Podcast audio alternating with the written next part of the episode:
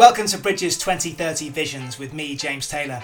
In this series, we ask experts and thought leaders from around the globe how do we build a more sustainable and inclusive world in this decade and beyond?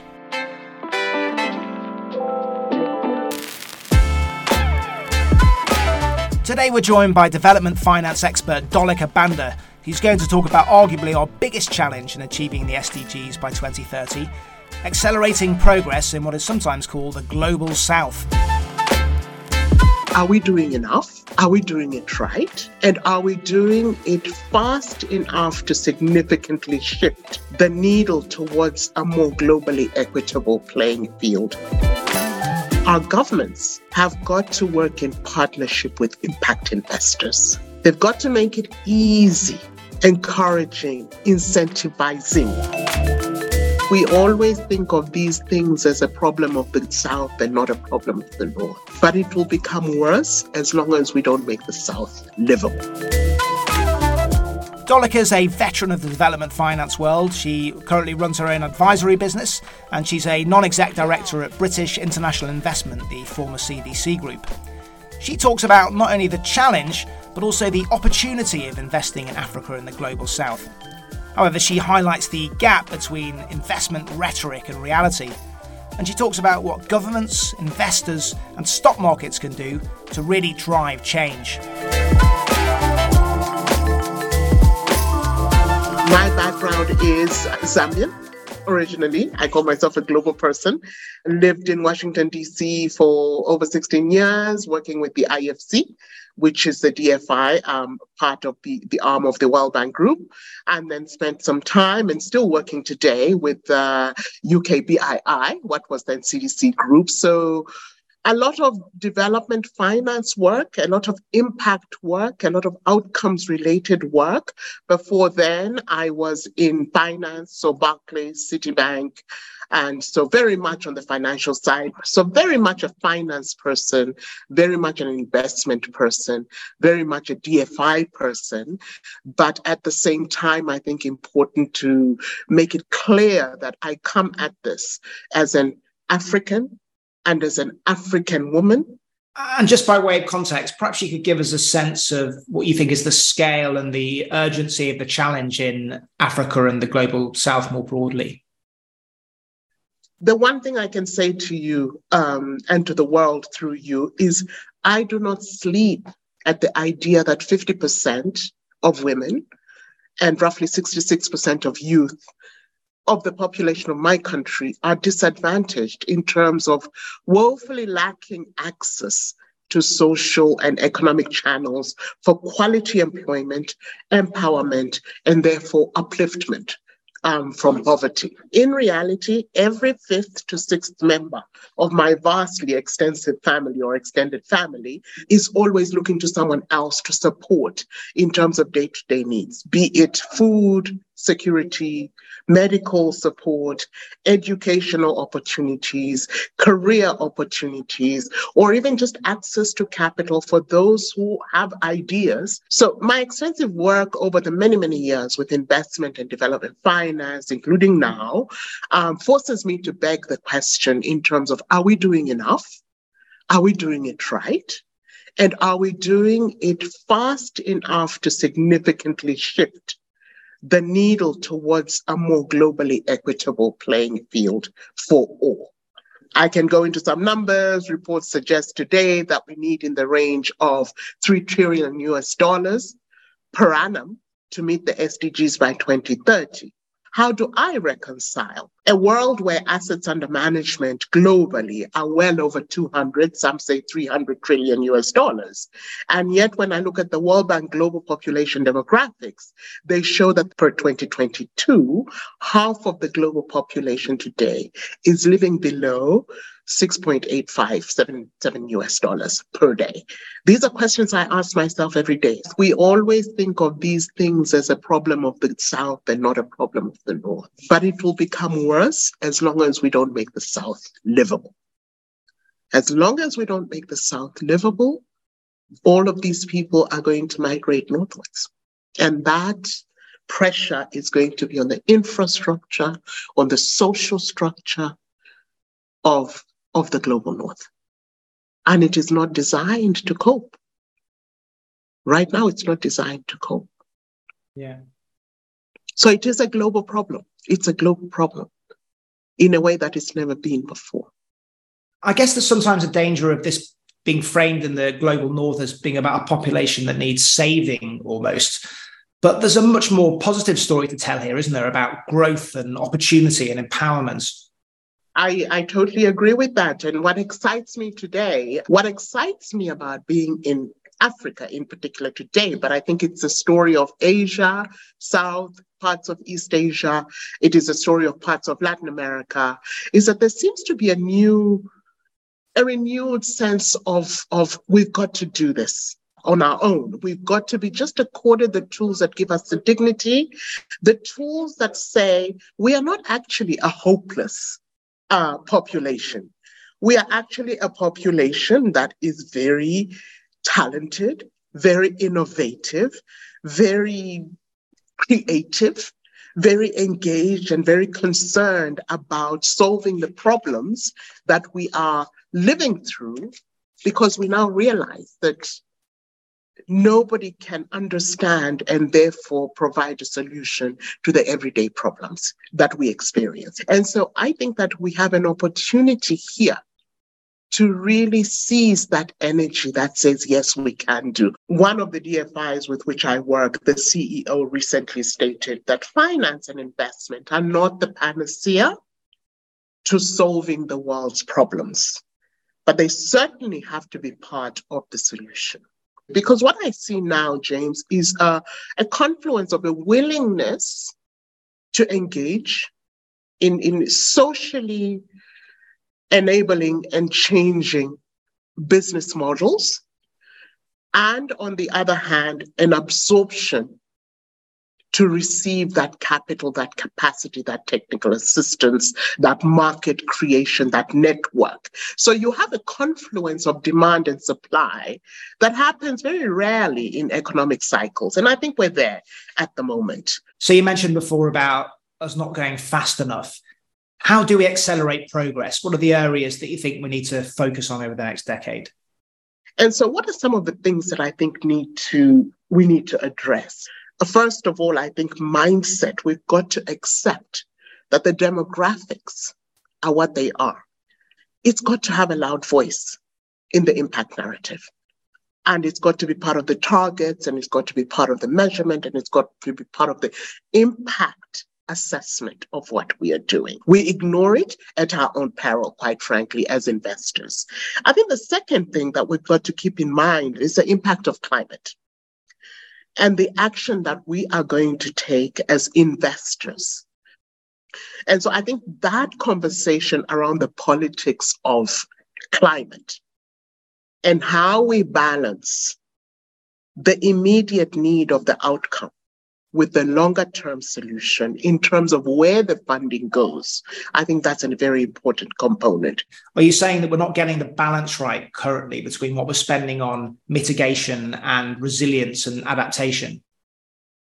Mitigation is something that we all, myself included, um, accept we need to do for the global good.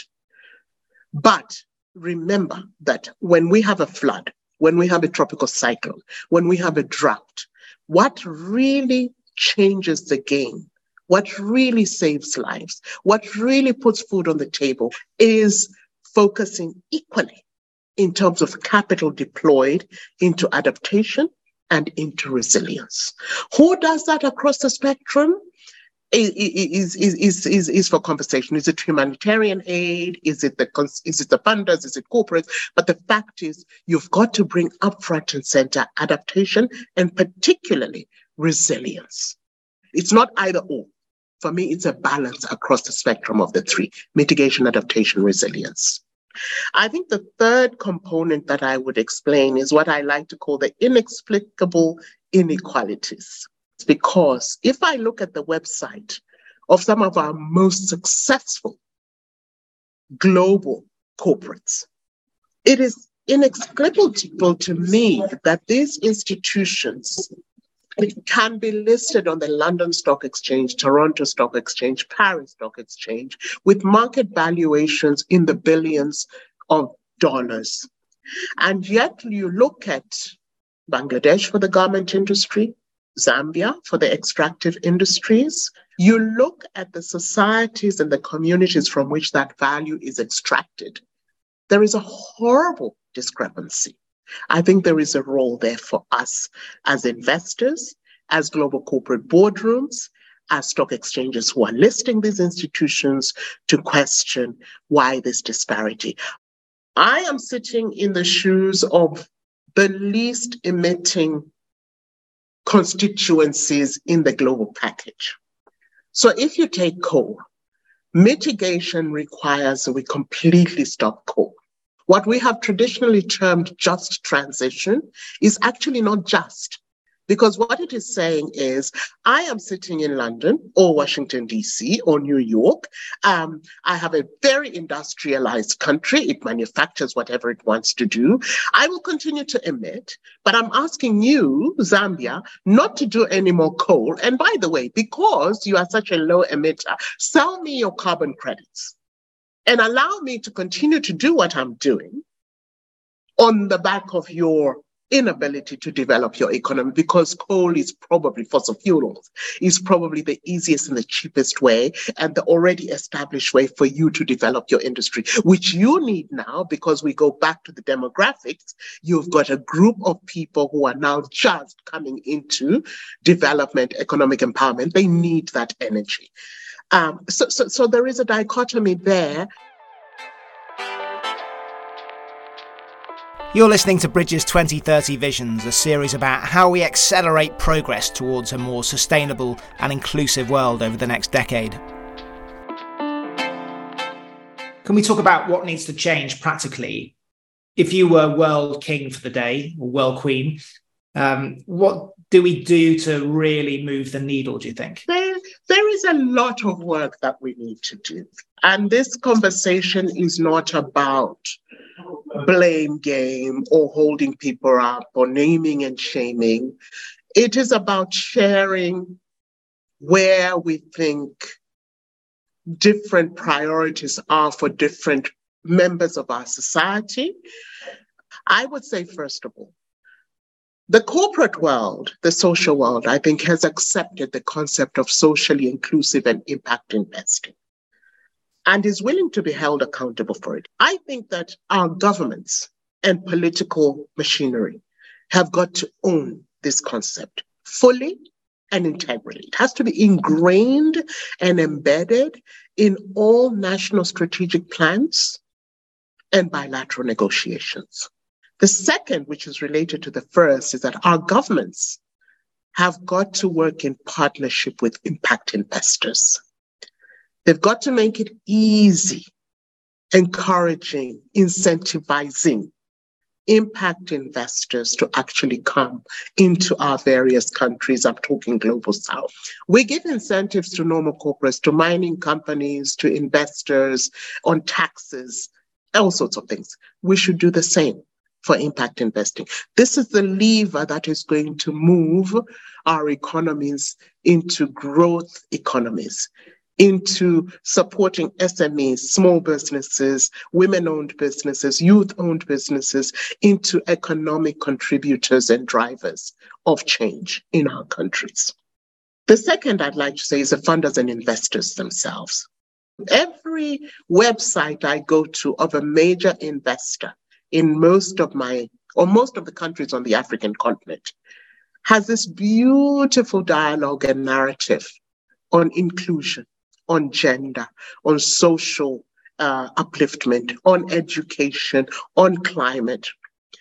And yet, when I see that commitment, and we have committed a billion dollars to this particular country, this particular sector, the global north has committed X billions of dollars or hundreds of billions of dollars.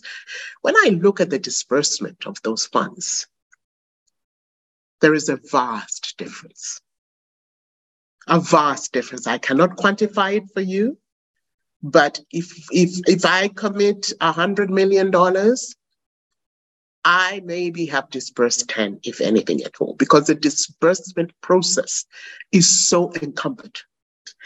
So, so that's my plea to funders and investors. Walk the talk. My third, I think, is in the corporate world. Board driven ownership and accountability is absolutely critical. It is the board that drives accountability. It is the board that drives incentives and delivery. And so I think the role of the boardroom is extremely important. And this is something that's very personal to me. And I'm involved now with a company um, that, that is looking at how do we ensure that boards own the whole concept of impact, social, inclusive investment going forward, the world of the future. 21st century governance and beyond. And then my last, I would like to bring in the stock exchange and stock markets uh, globally and locally, and how they are very critical for accountability, measurement, and transparency. I know that the London Stock Exchange has done a lot of work um, on transparency, inclusive, gender, and all of this. Would love to see more of that. Is it partly a question, do you think, as well, of changing the way that investors think about the risk of investing in these countries? I think that's the big issue, uh, James, but I would say there are two components to that issue. One is that the perceived risk is higher than the actual risk. But the second is that we have to find ways and mechanisms and tools for demonstrating that that risk is not actually as high as it is by putting in de-risking um, tools, credit enhancements for the purpose of demonstrating, giving comfort to investors that over time, actually, you do not lose your money. But when you do hit the one that goes out of the ballpark, you do well. There is a perception today that anything that is not commercially hard, commercial, IRR driven, if you're in emerging markets, it's got to be double digit, upper 15s to 20s IRR return. And I think one of the drives that I'm really very, very strongly supporting, and it is happening in one of the DFIs on which I sit, is to really unbundle through data and empirical evidence this concept that impact investing is, is more risky or less return. That I don't believe. I think there's work for us to do there in terms of redefining and unlearning our perceptions and attitudes toward risk with a combination of qualitative as well as quantitative data, empirical evidence, and analysis. That's a big one. And that is what drives that disparity between we commit 100 million, but hey, we can't disperse because conditions of disbursements have not been met. So the donor community spends a lot of money on grants, non returnable grants. I think there is an opportunity here for a few to take the leadership to actually support the analysis, the research, and the gathering of metadata. It's got to be metadata. So, so for me, centers of excellence, research, education, and donors have a big role to play on the data gathering side and the empirical evidence side. So, how doable is all this? Are you optimistic that we can make all this stuff happen over the next decade? I, I am the ultimate optimist. I, when it comes to people that, to issues that matter to the globe, I rather say, how can we do it? Not do we do it? This, this is an imperative. So you cannot shy away and say, it, I can't solve it. It's too big a problem. As I always say, if you're not part of the solution, then you're certainly part of the problem. When I walk and I see a woman who tells me in Zambia, I have started a climate friendly clothes manufacturing company and I'm going to make you one that gives me optimism. When I run into my nephew and he says, by the way, I've now gone into waste management. I'm going into the high density areas. We will collect waste. We will dry it up, convert it into energy. These are young people doing this. That gives me optimism. Those things give me hope and those things give me uh, optimism. And those things also give me the drive to say, we can't stop now.